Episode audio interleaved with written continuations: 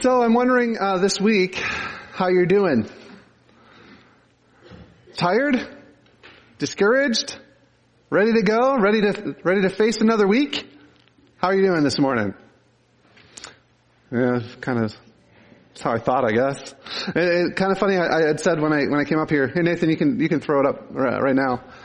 Um, as I uh, as I came up here this morning, I had made the statement that you know, it's kind of hard on these mornings once you've experienced a few days of spring to wake up and kind of face the day when suddenly the clouds and the storm and the snow and the slush come again. And I realized even as I said that, I said, well, that's actually connected quite a bit to what my message is going to be today.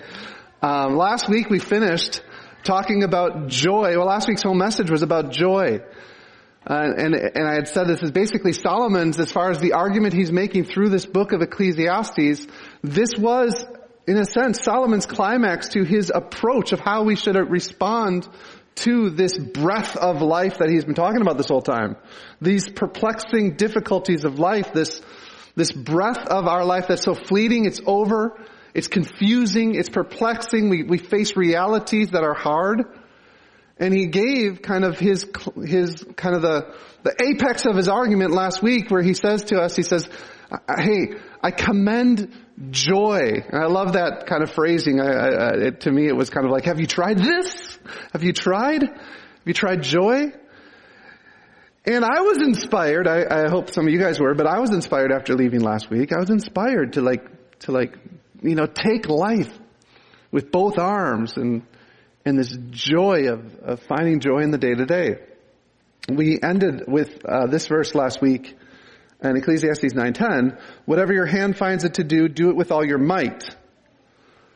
And we talked about that joy of contented work. It's interesting. Uh, the Bible connects this idea of joy and and, and, and work, like the, the phrase that comes up again and again through the Psalms. The joy of the Lord is my strength. And so we had talked about this idea of one of these aspects of joy is actually, is actually, well, it could be being motivated by joy. The joy of the Lord is my strength to actually work through the day-to-day tasks and opportunities and responsibilities that God has given you as, as your lot. Actually being able to perform them with strength out of the joy of the Lord. Joy could also be the motivator at the end of what we do. And the, I, I always love this phrase and uh, I think it's in the book of, what's in the book of Hebrews, where it actually speaks about Jesus, where it says, for the joy set before him, he endured the cross scorning its shame and he sat down at the right hand of God. And I just love that idea and that picture of Jesus as he came into this world, as he came into this world um, to live among us, as he came into this world to, to set himself in our place as our Savior, he experienced immense and enormous, innumerable suffering and pain. Yet for the joy set before him, he endured the cross scorning its shame and he completed his work sitting down at the right hand of God. And so this connection of joy and strength for the task is, is made explicitly at times in the scripture. Um, last week we, we looked at the second part of this book that uh, of this verse that I have up here, kind of this idea that Solomon is saying is, now is the time for living. Like now is the time in our life where God has assigned us our lot. He's assigned us our task. And He's assigned us, and, and this was one of His, His arguments last week, is, is not, not, not being paralyzed by this, but actually, actually, actually embracing life and living the life as God has assigned it to us. Obviously, this is broader than whatever employment. We're going to talk a lot today about work. In fact, some of you guys might think we're talking too much about work today. But that's the, the big topic today is going to be about our work. And it's going to be about how, how do we sustain ourselves in these tasks that can be redundant, repetitive, perplexing, uh, difficult. How do we sustain ourselves in our work? Now, I, I want to say from the beginning, we're not, I, I don't want to reduce this only to the, the employment that you do to get your paycheck. It could be, you know, you could take, I'm going to talk in principles from these chapters in Ecclesiastes, but you could take this and apply it to different types of work. You could take it and apply it to the work of prayer. What encourages you to continue in the hard work of prayer, in praying for things that you haven't seen God move or make seemingly any difference at this point? How, how, do you stop yourself from giving up in the work of prayer? How do you, how do you encourage yourself in the work of evangelism? Sharing your faith with your friends, sharing the message that we've been given. And yet it seems like we, we run up against brick wall after brick wall after brick wall. How do you encourage yourself in your, your work of just simply moving on in your Christian life and doing the things that you know you need to do to grow and to, um, and to know the Lord more? How do you encourage yourself in that work? How do you encourage yourself as you're, as you're parenting or as you're working on your marriage? I, I, you know, we can put all of these things, I'll, I'll speak mostly today about this lens of work, but that lens is far broader than just our employment.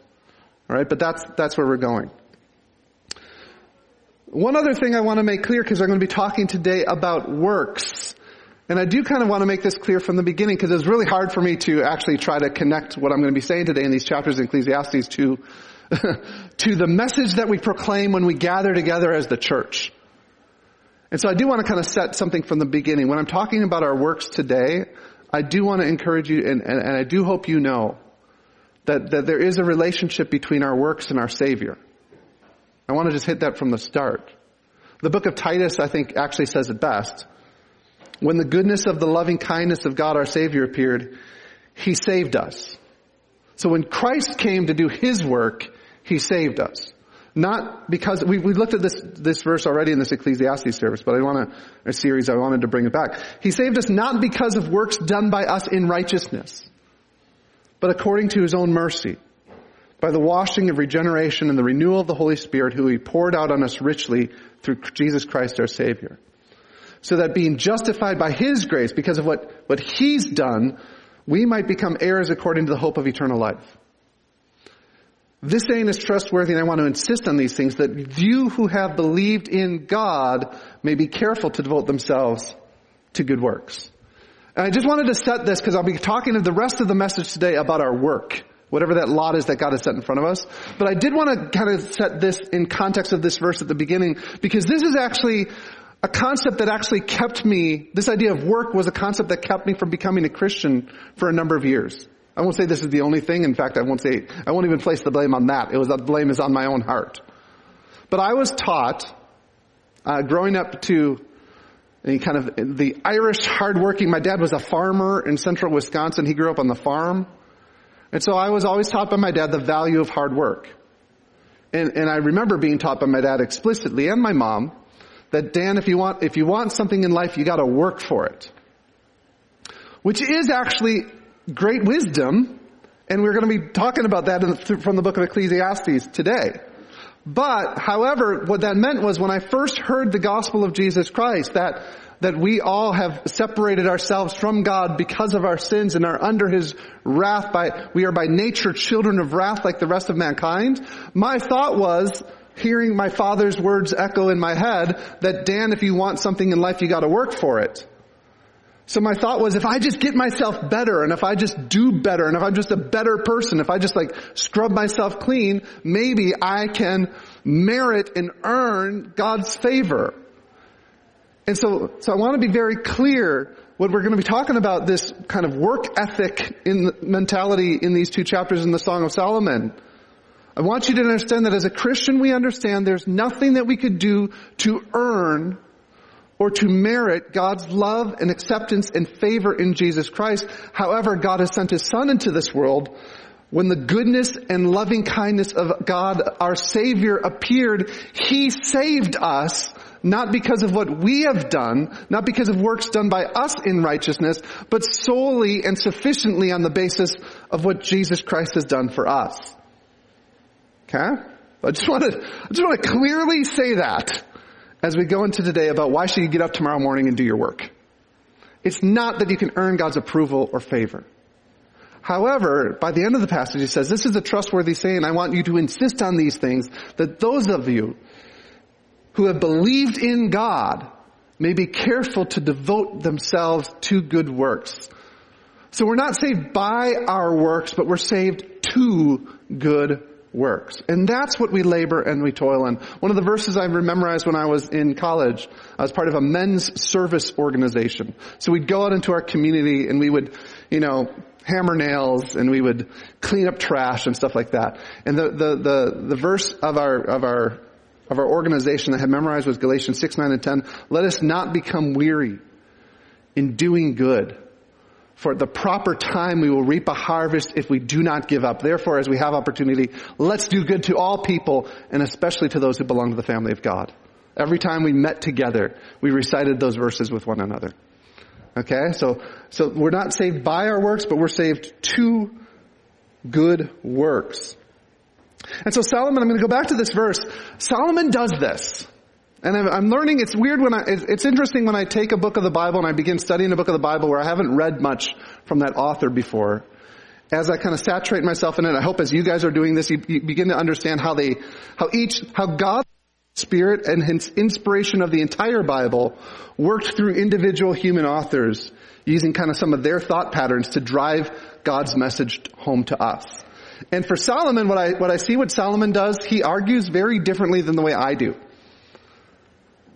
I'm an optimist. How many of you guys here would say you're, you're generally an optimist? Okay, so we, we have some optimists. So I'm, I'm generally an optimist. And so what I generally do is I will make a statement like this one. Whatever your hand finds to do, do it with all your might. And I'll make a statement like that, and then I will, if I'm saying that to like my kids, I'll like tell them something, and then what I'll try to do is tell them all the positive reasons as to why you should do this all the benefits that will accrue if you work hard with your hands and do it all with your might. And I try to like emphasize all the positive things. Solomon, I've come to understand, you might call him a pessimist, maybe. Uh, he's a realist in general. And what Solomon does is he'll say, make a statement like this. He'll say, whatever your hand finds it to do, do it with all your might. And then he'll tell you all the reasons why you're going to run into difficulty. Right, so I was talking to, um, I was, I was working on this, uh, at the coffee shop this week, down Cafe Pence. I was working over there, and I heard this couple next to me, and I could tell they were like, you know, I don't know if they're married, but they're some young couple, and I could tell they're like sharing their dreams with each other, and they had just gotten back from looking at a property in Barrhaven that they were gonna rent, and I could tell they were gonna do some sort of business. And so I asked them, I said, well, what, I can tell you guys are talking about starting a business. What kind of business are you starting? And they said, oh, we do homebrew. We, we're, we're home brewers right now. We have an apartment over here and, and right now one of their bedrooms, an entire bedroom is devoted to brewing, brew. I don't know how you say that, but brewing. And uh, they want to they want to move to Barrhaven, a space in Barrhaven, and open a brewery in Barrhaven. So they're looking for space to go and do this. And, uh, and interesting. I was asking them all parts of their business and stuff like that. And then they said, you look like you're working on something. What are you working on? And I said, oh, I'm a, I'm a pastor, so I'm working on my message for this week. And they said, oh, that's interesting. What's your message on? And I said, oh, my message is actually interesting for what you just told me. My message is going to be on work today or this weekend. And they said, oh, what are you going to say about work? And I said, I'm going to say, I'm going to talk about from this book of chapter, chapters in the Bible where it basically tells us everything that can go wrong when we start a business like yours. Like everything that can go wrong. Solomon is going to talk about everything that can go wrong when we try to put our hands to the plow. And they said, wow, okay, well that's interesting. and so we were talking about some of that stuff. But this is, what we're going to do is we're going to do something that maybe some of you have done when you have thought about whatever your lot is and your task is and you've made like these pros and cons lists about, and, and what I'm going to put at the top of this is why, and I, and I don't know how you you would phrase this question, but like, why, why should I get out of bed tomorrow? It's basically what we're talking about today. Why should I get out of bed tomorrow and put my hand to that plow and whatever God has assigned as my lot? Why should I get up and, no, why should I just not give up? Alright? And so Solomon actually has a lot to about this. And like I said, Solomon is going to start with the cons. So he's going to first argue why you might want to stay in bed tomorrow. Okay? And we want to work through some of these because we want to hear what Solomon has to say as realists. So the first reason why you might give up, the reasons to give up, the first reason is this, I might fail. Why work hard I might fail. Solomon says, Again I saw that under the sun the race is not to the swift, nor the battle to the strong, nor bread to the wise, nor riches to the intelligence, nor favor to those with knowledge, but time and chance happen to them all. For man does not know his time. Like fish that are taken in an evil net, and like birds that are caught in a snare, so the children of man are snared at an evil time when it suddenly falls upon them. So Solomon, think about Solomon as a motivational speaker. Work hard, whatever your hand finds it to do, do with all your might. And then very next verse he says is, and the race isn't always to the swift, and the battle's not to the strong, and time and chance happens to all men, and life might sneak up on you like a trap.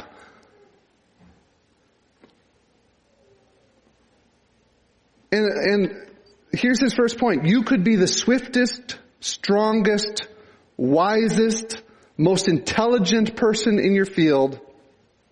what Solomon says is it may not matter at all because worldly success often comes down to timing and circumstance, or as he says, a time and chance.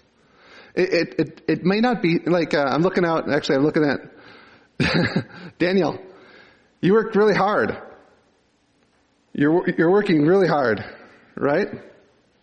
And Solomon's gonna come around and say, for all your hard work, even if you were the, the best, you know, most competent person in your field, you in fact may not succeed. I, I don't know about this couple. They could be the best, they could, they could be the best brewery in Ottawa. And they could be actually really good business people. And the success of their endeavor in Barrhaven may come down a lot to time and chance. Whether they succeed or fail in their endeavor may not actually be an indicator of actually how competent they are in what they're doing. And so this is Solomon's, now, now this might be encouraging to, uh, to those not the swiftest and the strongest and the smartest. It's like, I have a chance. So, so I, this is, I put this on the con side of the ledger, but, it, but I might actually go over to the pro side because it'd be like, well, I'm not the smartest and, oh my, man, there's hope for me. So, so maybe that's a reason to get out of bed, uh, for many of us. But it, but it definitely like undercuts a little bit of this idea of, oh, why do I gotta work harder to be stronger and smarter and faster when it may not. I, I think Paul had the, Paul had a healthy perspective of this. In first, uh, in Second Corinthians, he he would talk about how he knew the lot that God had assigned him, and he knew how to be responsible within that lot. But he said, "I laid a foundation, and Apollos watered it, but it's God who gives the increase." That Paul didn't judge his success or his uh, competence in ministry by the results that came. He he judged it on the basis of his own faithfulness, because time and chance happens to all. The second reason to stay in bed. No one listens to me. It's very demotivating to get out of bed when you're like, go to my workplace and no one takes anything I say seriously. So uh, Solomon actually tells this story. He says, I've seen this example of wisdom under the sun and it seemed great to me. There was this little city with a few men in it and a great king came against it and besieged it, building great siege works against it. So little tiny town, big old king comes by with a big old army, right? And he says, there was found in it a poor wise man, and he by his wisdom delivered the city. What a great story. Good job, poor wise man. And then Solomon says, yet no one remembered that poor wise man. No one remembered him. I say that wisdom is better than might, though the poor man's wisdom is despised, and his words are not heard. The words of the wise, heard in quiet, are better than the shouting of a ruler among fools. Thank goodness for this poor wise man. He saved the city, and everyone despised it for him, and nobody remembered him. And Sol- Solomon kind of is giving us a, like, Solomon's explaining life as it is. If you don't have the power, if you don't have the privilege, you don't have the riches, people may not listen to you. You may have this great idea, and your boss or your manager takes it, and takes the credit. And, and what do you do the next day? Do you still get up and work? Do you still get up and go to that workplace? Do you still get up and, and say, yeah, it's going to be worth it for me to get out of bed, or do you pack it up? No one listens to me.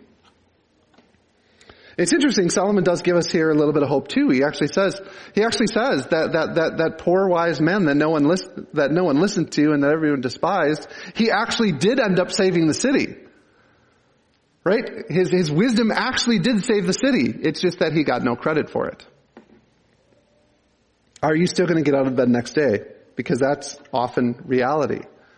And a lot of you might say, but that's not fair. If I had the idea, I should get the credit for it.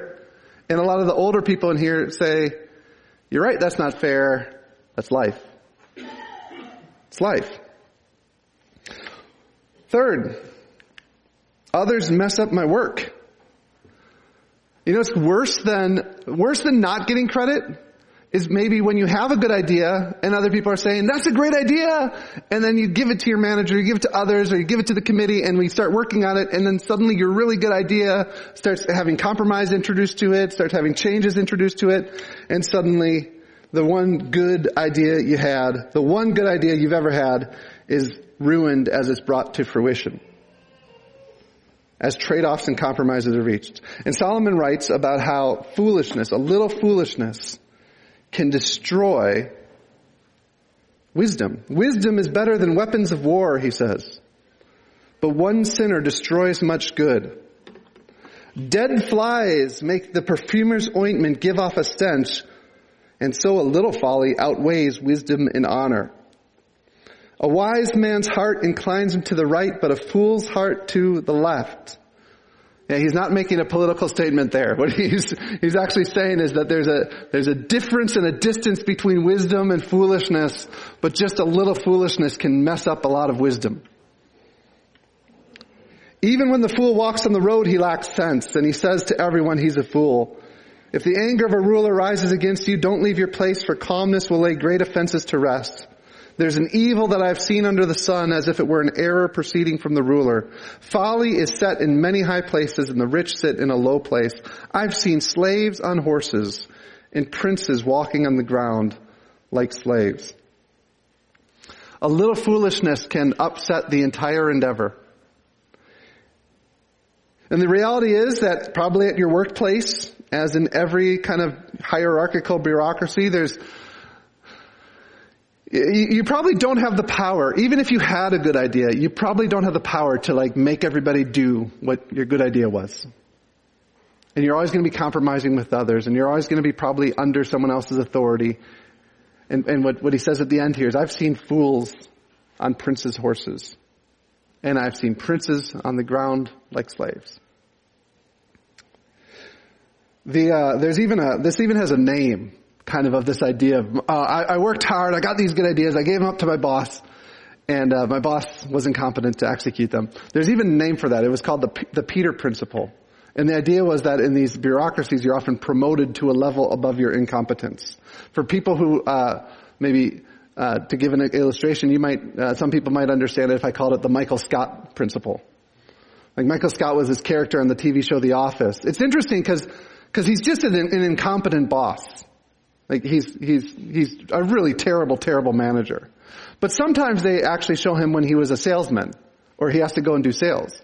And what's interesting about the TV show is actually showed he actually is a really good salesman.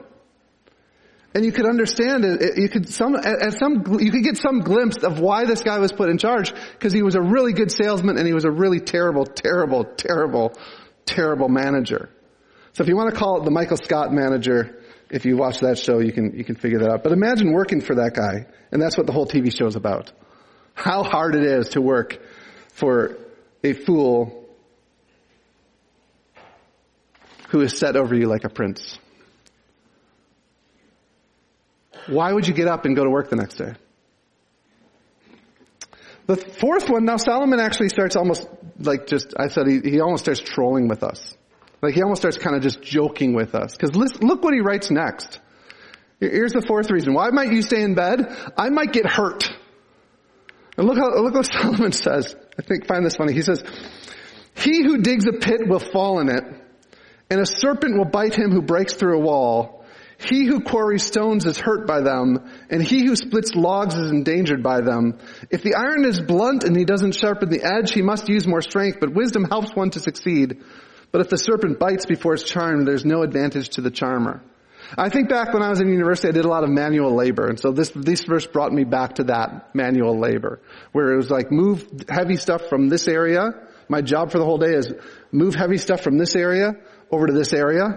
And then tomorrow I'm going to move it from that area over to this area. And that was my whole job. And I love Solomon is like, the one who quarries stones will be crushed by them.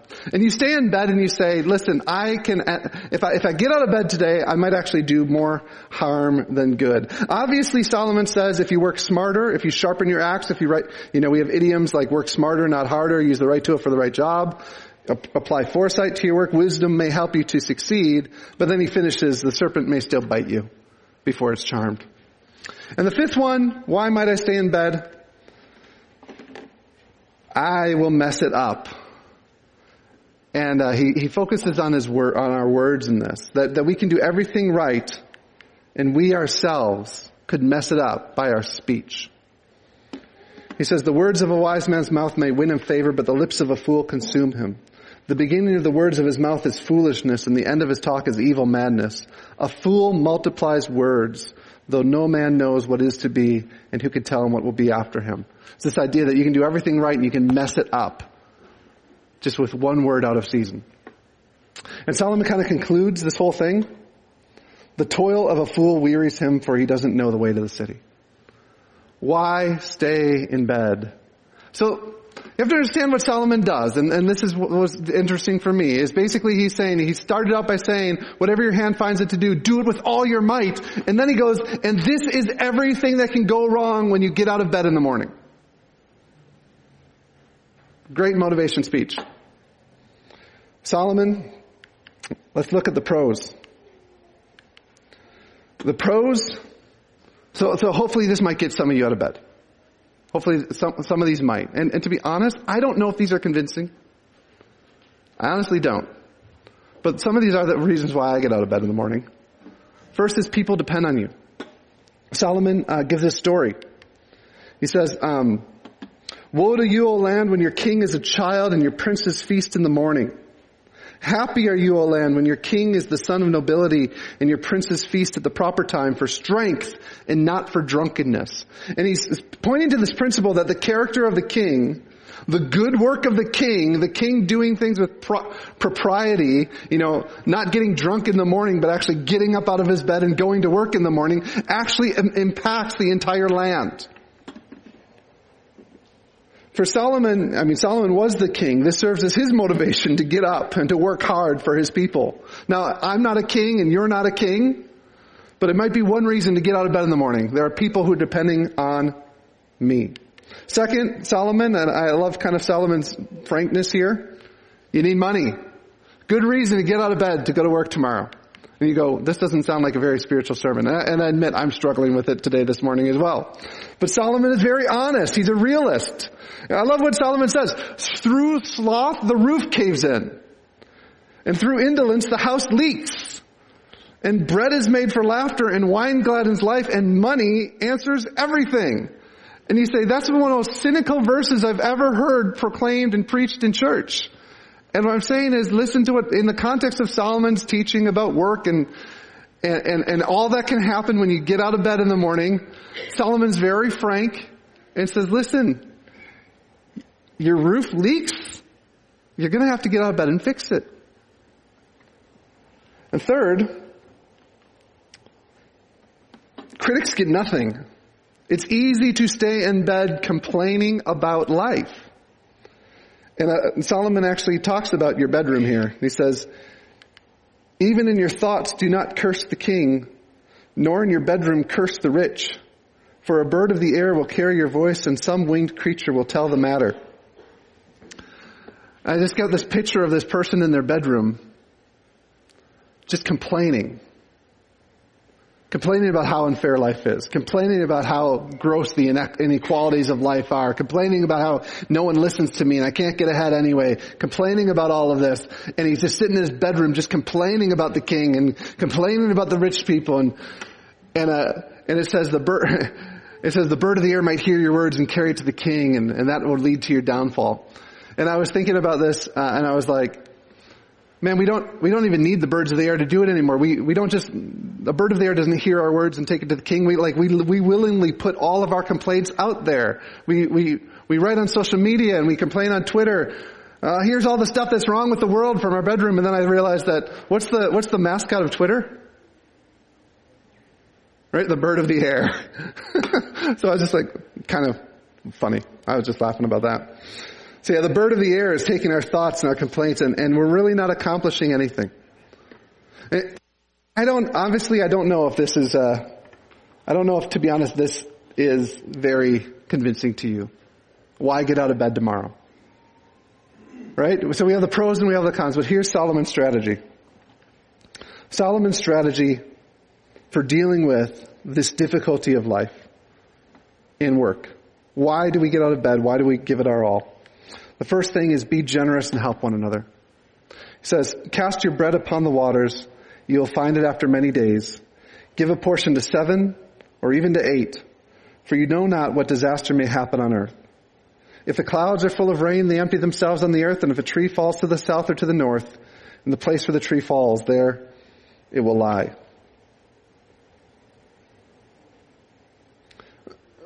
The basic message Solomon's giving us in these verses is what we do when we work hard, and if God does give us extra, and if God does give us and bless us to see the fruit of our work, he says basically this, first not, hoard not.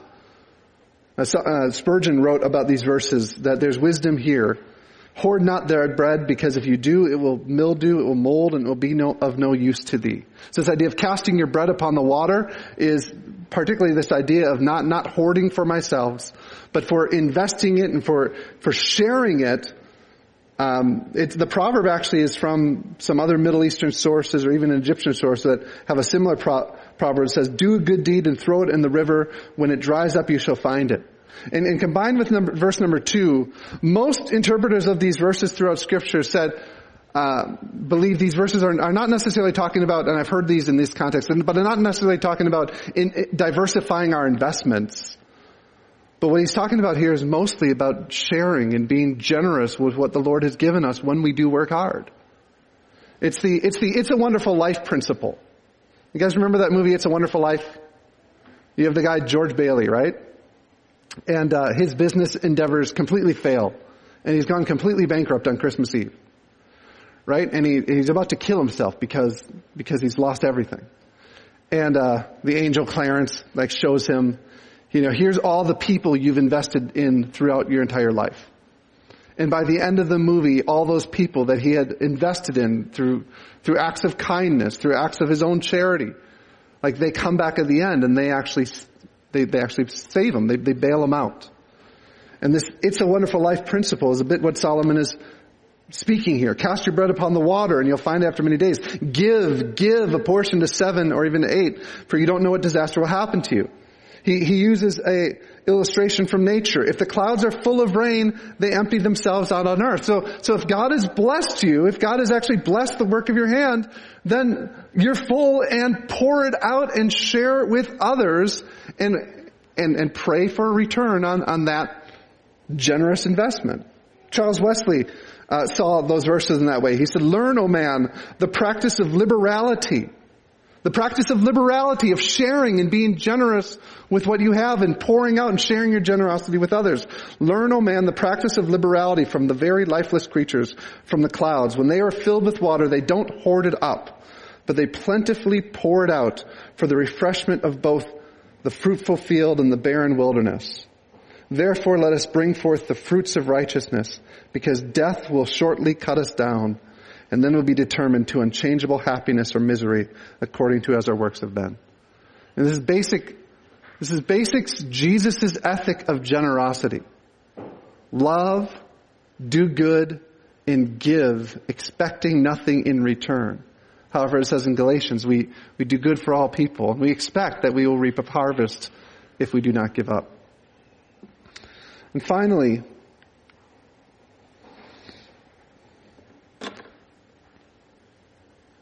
One of the things the book of Ecclesiastes, and I kind of said it at the end of last week's sermon, is the book of Ecclesiastes is one of the most life affirming and I think motivating books that I've read in or outside of the Bible. And Solomon knows he's a realist. He knows that when you get out of bed every morning, it's a dangerous task. And yet he says, don't let that stop you.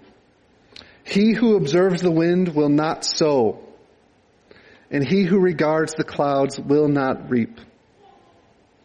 As you don't know the way the Spirit will come to the bones of the womb of a woman with a child, so you don't know the work of God who makes everything.